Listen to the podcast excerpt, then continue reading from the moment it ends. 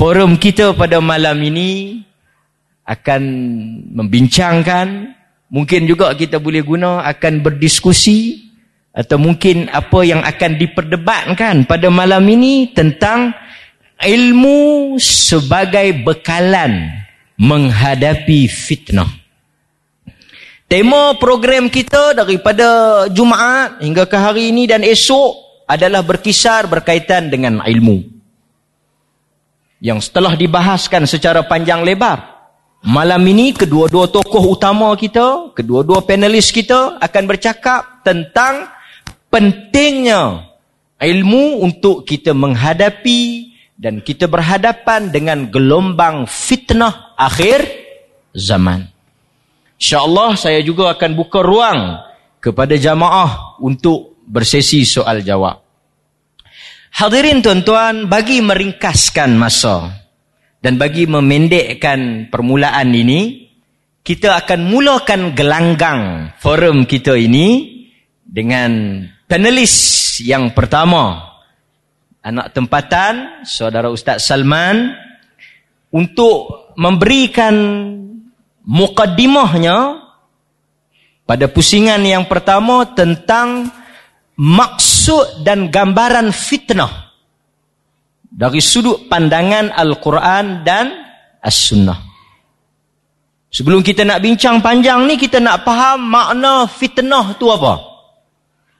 Yang kedua, saya nak minta beliau tambah dalam pusingan ini, di antara gelombang fitnah yang besar, yang semakin menjadi barah dalam masyarakat kita, fitnah kekeliruan keserabutan dalam akidah. Terutama munculnya golongan yang mendakwa golongan ma'rifat hakikat. Nak minta beliau jelaskan sedikit.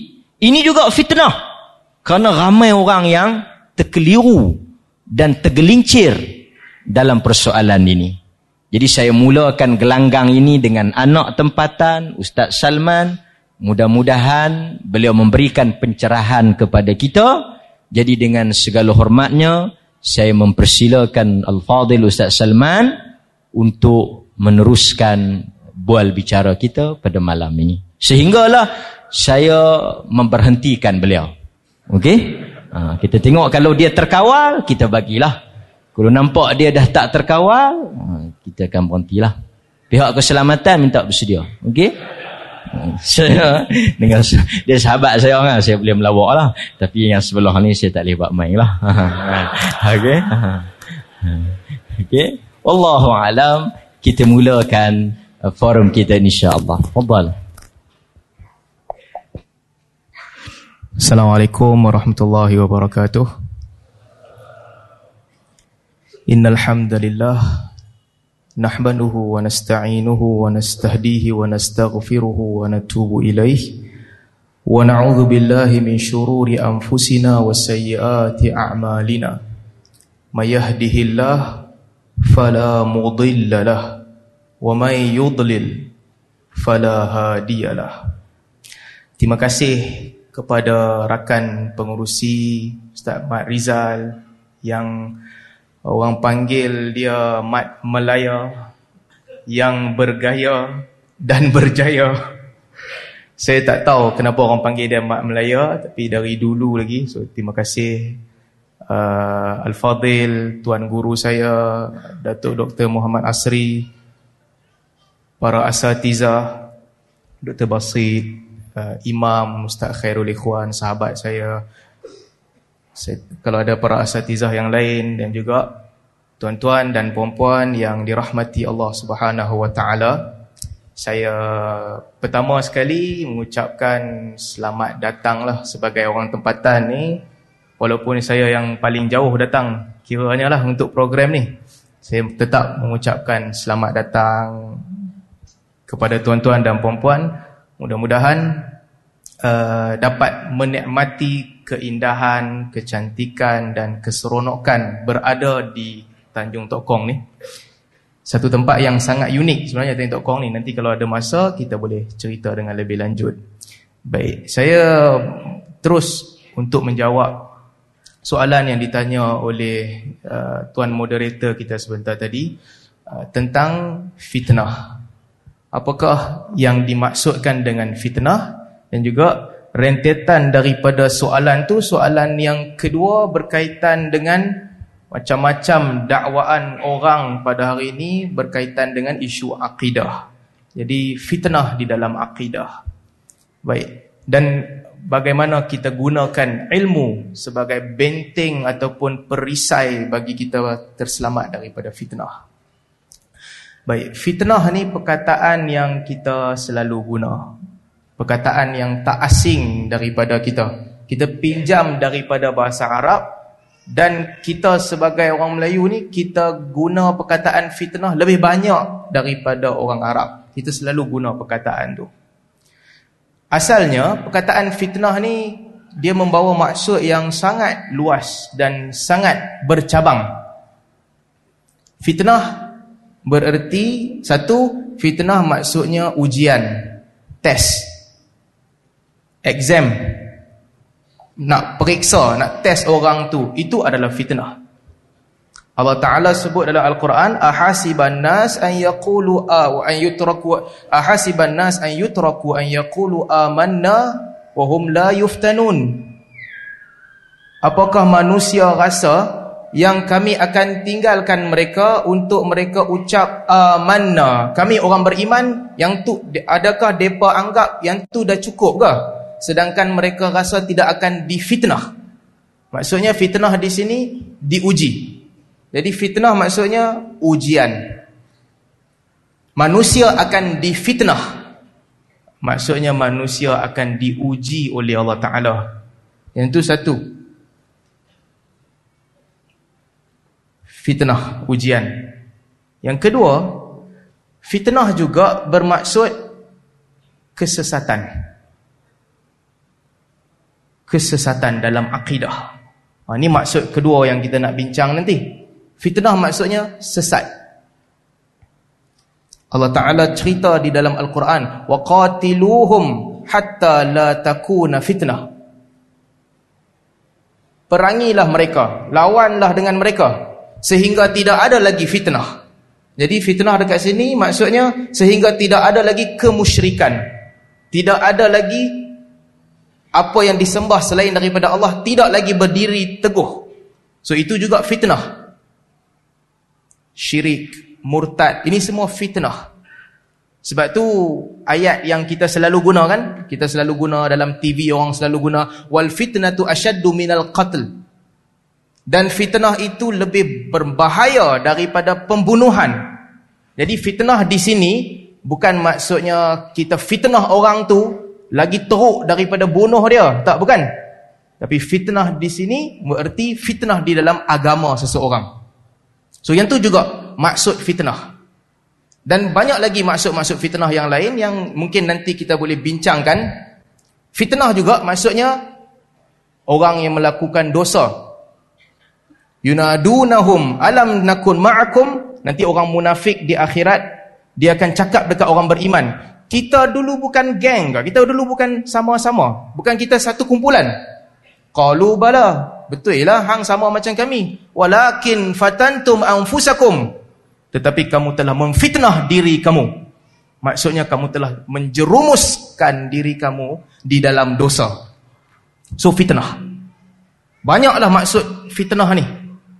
Dalam Al-Quran. Cuma dia punya basic asasnya fitnah maksudnya ujian.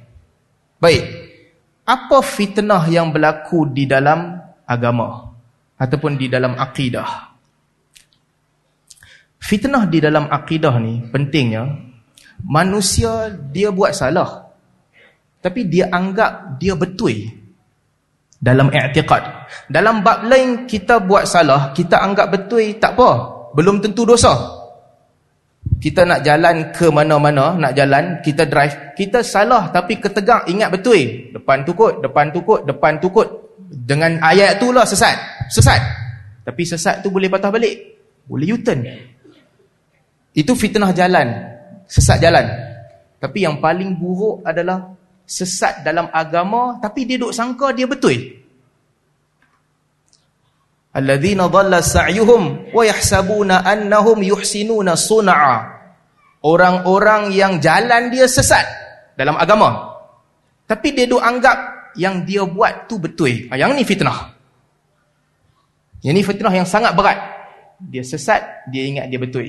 Baik, satu part orang-orang kafir. Itu satu part dah keluar. Orang Islam pula macam mana yang dia boleh sesat dan dia ingat betul? Ini kita nak bincang sedikit dalam sesi pertama ni. Kita nak menuntut ilmu ni kan, menuntut ilmu. Ilmu ni datang dari mana? Itu soalan first. Dari mana ilmu tu datang? Satu, kita ada bimbingan kita. Iaitu Al-Quran dan juga Sunnah. Semua ustaz-ustaz kita cerita daripada semalam sampai hari ini. Bimbingan kita Al-Quran dan juga Sunnah. Dengan Al-Quran dan Sunnah kita faham ilmu. Selamat. Tapi kadang-kadang ada orang dia diuji dengan dia ambil sumber lain. Apa sumber yang paling bahaya? Sumber yang paling bahaya sekali pengalaman peribadi. Pengalaman peribadi tak ada had. Ha, dia tak ada had, tak ada limit. Semua benda sesat yang duduk di luar, dia ada limit. Orang dah reka dah. Tapi kalau dia ikut pengalaman peribadi, dia tak ada limit. Dia boleh pi merata-rata punya sesatnya. Dia boleh reka benda yang orang tak pernah reka. Kenapa ini berlaku? Pasal apa dia jadi?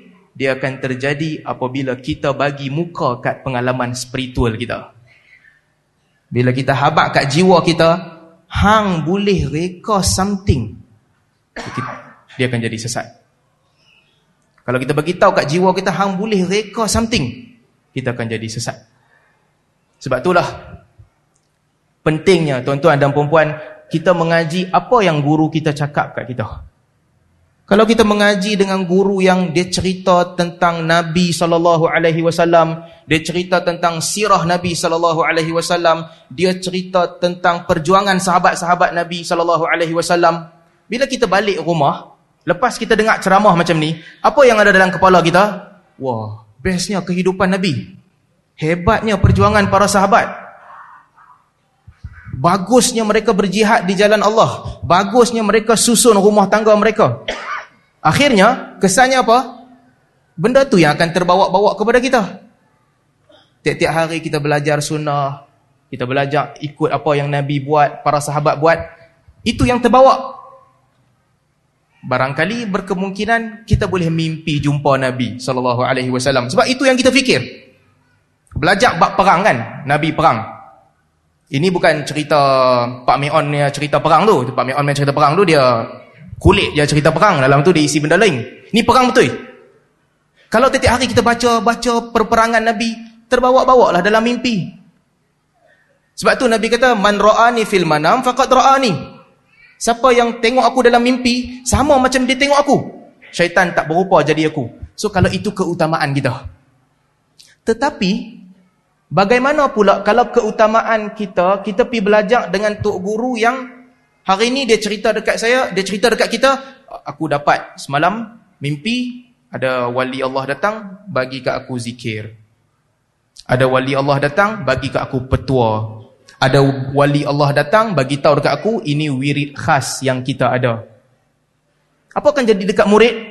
Murid akan jadi, eh bestnya guru aku wali Allah datang dekat dia.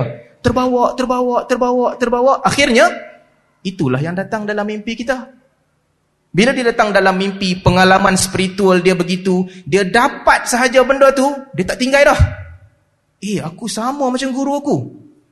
Makam dia naik dah. Guru aku mimpi dapat zikir, dapat perkara-perkara yang berhikmat, dapat kelebihan, aku pun dapat juga. Bila dia start masuk ke alam tu, ha, ini dia kena berhati-hati. Sebab apabila manusia masuk ke alam tu, pengalaman spiritual dia ni yang dia jadikan sebagai sandaran utama dia dapat ilmu, syaitan akan kacau kita. Syaitan tak biar. First sekali mungkin zikir, wirid, amalan khas. Lama-kelamaan, orang tu akan tenggelam di dalam kesesatan dan dia rasa dia betul. Dia rasa dia betul. Sebahagian orang dia pergi ke tahap dia rasa, eh, aku ni adalah gambaran Tuhan sebenarnya. Dia sampai ke tahap tu. Aku ni macam tak ada yang wujud ni melainkan Tuhan. Ini bukan lepat seorang saja. Bukan dia seorang. Di balik cermin mimpi aku melihat engkau, di balik engkau aku melihat aku, ternyata kita adalah sama. Dia main macam tu. Dia yakin dia betul sebab pengalaman spiritual dia membantu dia buat dia rasa dia betul. Satu part lagi. Sebahagian orang lagi dia pergi kepada uh, kita ni duduk di atas pementasan. Di atas pementasan. Tak ada apa yang perlu kita buat melainkan follow the flow sahaja. Ikut sahaja apa yang Allah takdirkan kepada kita. Ini semua adalah khayalan belaka. Mungkin dia ambil ayat Quran guna hujah ayat Quran betul lah. Wa ma ramaita id ramaita walakinnallaha harama. Allah kata kat Nabi sallallahu alaihi wasallam, wahai Muhammad, ketika engkau melontarkan mata panah, bukan engkau yang lontar tetapi Allah yang lontar. Betul dah ayat tu. Tapi jangan guna ayat tu untuk eh tak payah buat apa-apa. Allah Taala yang gerakkan kita. Kita ni khayalan, follow the flow. Tak payah buat apa-apa. Hang pasal apa tak buat ibadat? Allah Taala lahirkan aku tak buat ibadat. Dia jawab macam tu. Dia masuk dalam keasyikan, rindu dengan Tuhan dia. Lalu dia tinggalkan ibadat. Kenangan bersamamu kasih umpama mimpi di dalam mimpi. Terasa engkau di sisi. Kan benda-benda ni ada, ada. Saya bukan nak menyanyi, saya nak abak. Dia berakar umbi. Kenapa dia berkembang? Sebab kita ada masalah bila kita jadikan pengalaman spiritual kita itu sebagai asas itu dijadikan sumber ilmu maka banyak benda yang akan datang yang akan ganggu orang yang akan sesatkan orang kita kalau kata ke orang tu ni tak betul ni dia tak percaya dia kata ni pengalaman aku aku rasa maka banyak lagi kesesatan cuma saya nak amat kesesatan yang berkaitan dengan fitnah yang paling besar ni apabila manusia dia tinggalkan ilmu lalu dia ambil apa yang dia rasa tu betul perasaan manusia ni tuan-tuan kan. Kalau ikut rasa, tak ada sumber hukum lah. Semua orang rasa benda yang tak sama. Semua orang rasa benda yang tak sama. Dia bukan sumber. Jadi, dia punya penyelesaian sebenarnya kena ikut apa yang Allah Ta'ala ajak. Ikut apa yang Nabi SAW ajak. Pengalaman kita tu pengalaman. Kita kena ikat pengalaman tu dengan Al-Quran dengan sunnah Nabi sallallahu alaihi wasallam. Kena ikat dia. Kalau tidak kita akan terbabas. Sebab tu Nabi sallallahu alaihi wasallam sebut benda paling penting tentang kita ni siapa sebenarnya. Nabi sebut, hang kalau buat ibadat bersungguh-sungguh buat ibadat, makam paling tinggi yang hang boleh sampai ni makam apa? Nabi ajak. Ni jangan duk pakai kepala otak sendiri. Hang naik makam, naik makam, naik makam, berubah jadi ni, berubah. Tak, jangan ikut kepala otak sendiri. Nabi telah ajak kita. Apa peringkat paling tinggi yang boleh sampai? Peringkat apa kita boleh sampai? Paling tinggi, paling top. Peringkat? Ihsan. Peringkat ihsan. Anta'budallah ka'annaka tarahu. Fa illam takun tarah fa innahu yaraka. Yang tu top. Hendaklah kamu menyembah Allah sebagaimana kamu berhadapan melihat Allah.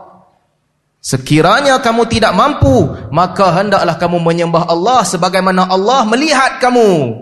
Yang ni yang paling tinggi maksudnya apa paling tinggi adalah kita bila solat bila kita buat ibadat weh Allah Taala duk tengok aku ni Kena bersungguh-sungguh. Sebab Allah Ta'ala tengok aku. Bila buat apa sahaja perkara bersungguh macam fa'illam takun tarah fa'innahu yaraka. Tuhan duk tengok hang. Maksudnya, tauhid yang paling tinggi adalah hang wujud. Di bawah penguasaan, pemerhatian Tuhan Allah Subhanahu Wa Taala. Bukan hang bersatu dengan Tuhan. Tauhid yang paling top, paling tinggi. Hang bukan masuk alam sama dengan Tuhan. Tak boleh. Yang paling tinggi yang boleh capai adalah Allah Ta'ala memerhati, melihat dan memberi balasan di atas apa yang aku buat. Itu yang Nabi ajak. Jadi pengalaman spiritual kena ikat kat situ. Kalau tak ikat, kita manusia ni, kita suka benda yang pelik. Semua orang suka benda yang pelik. Dia suka lain daripada orang lain. Apa amalan nak hidup senang? Banyakkan istighfar. Alah istighfar semua ustaz cerita pasal istighfar je bosan pergi dengar ustaz ni istighfar ustaz tu istighfar aku dah tahu dah istighfar bagilah benda baru Tengok semua otak orang macam tu sampai dia pergi jumpa satu ustaz ustaz macam mana nak sihat nak sihat tak sakit ustaz ajaklah petua setiap kali lepas solat baca Alam tara kaifa fa'ala rabbuka bi ashabil fil? Tidakkah kamu lihat apa yang kami buat kepada gajah? Baca surah tu. Sekali lepas setiap solat. Pasal apa ustaz? Surah ni gajah pun boleh tumbang tau. Kalau kuman dalam badan hang lagi awai tumbang daripada gajah. Ha, kalau kita dengar benda-benda begini, apa jadi? Wah, ustaz ni bagi benda baru ah. Naluri kita kita suka benda baru. Tapi kena ikat dengan agama. Ni ikat akan apa Nabi ajak. Kena ikat dengan apa yang diajarkan oleh Allah Ta'ala. Jadi last kali saya nak sebut. Nak selamat bebas daripada fitnah. Ilmu mesti datang daripada Allah dan Rasul. Dengan tafsiran yang betul. Ha, kadang-kadang ha, ilmu mai daripada Allah dan Rasul. Tapi tafsiran dia tu, dia kona pikuk mana, kita pun tak tahu. Tak boleh. Tafsiran yang betul. Tafsiran yang betul ini kena, kena jaga. Ada orang kata, saya pernah jumpa satu orang, dia mai, dia kata, tahu tak macam mana kita nak jadi kuat? Nak jadi kuat macam mana? Baca ayat ni. Wal awwal wal akhiru wal zahiru wal batinu wa huwa bikulli syai'in alim. Dialah yang terawal, yang terakhir, yang zahir, yang batin. Dan dia mengetahui akan segala sesuatu. Hang baca ayat ni, hang kena pukul dengan ramai orang. Tak tumbang dia. Contoh. Betul ke itu cerita ayat tu cerita pasal itu? Tak. Tafsiran kena betul. Wa'bud rabbaka hatta ya'tiyakal yaqin. Sembahlah Tuhan sampai datang keyakinan. Apa maksud keyakinan tu? Mati. Yang pergi jumpa sebahagian orang kata, ha, hang sembah Tuhan sampai yakin je. Yakin, stop. Hang tak payah buat ibadat dah. Tak boleh. Jadi, nak terselamat daripada fitnah dalam akidah, pengalaman kita simpan pengalaman kita. Ikat dia, tambat dia dengan ilmu yang betul yang diajarkan oleh Allah Subhanahu Wa Taala melalui rasulnya dan apa yang diceritakan oleh para ulama. Kalau tidak kita akan gone. Ni kena jaga. Kesesatan yang paling teruk berpunca apabila orang ikut kata hati dia. Ikut kata hati, dia akan lingkup. Jadi mudah-mudahan Allah Ta'ala akan pelihara kita, pelihara akidah kita daripada difitnah di dalam agama. Sebab fitnah lain paling teruk kita mati. Tapi fitnah di dalam agama membawa manusia ke neraka. Jadi saya akhiri sesi ini dengan mudah-mudahan Allah Subhanahu Wa Ta'ala selamatkan kita daripada azab. Allah Ta'ala pelihara akidah kita daripada kesesatan. Kembali semula kepada Al-Fadhil Ustaz Mat Melaya.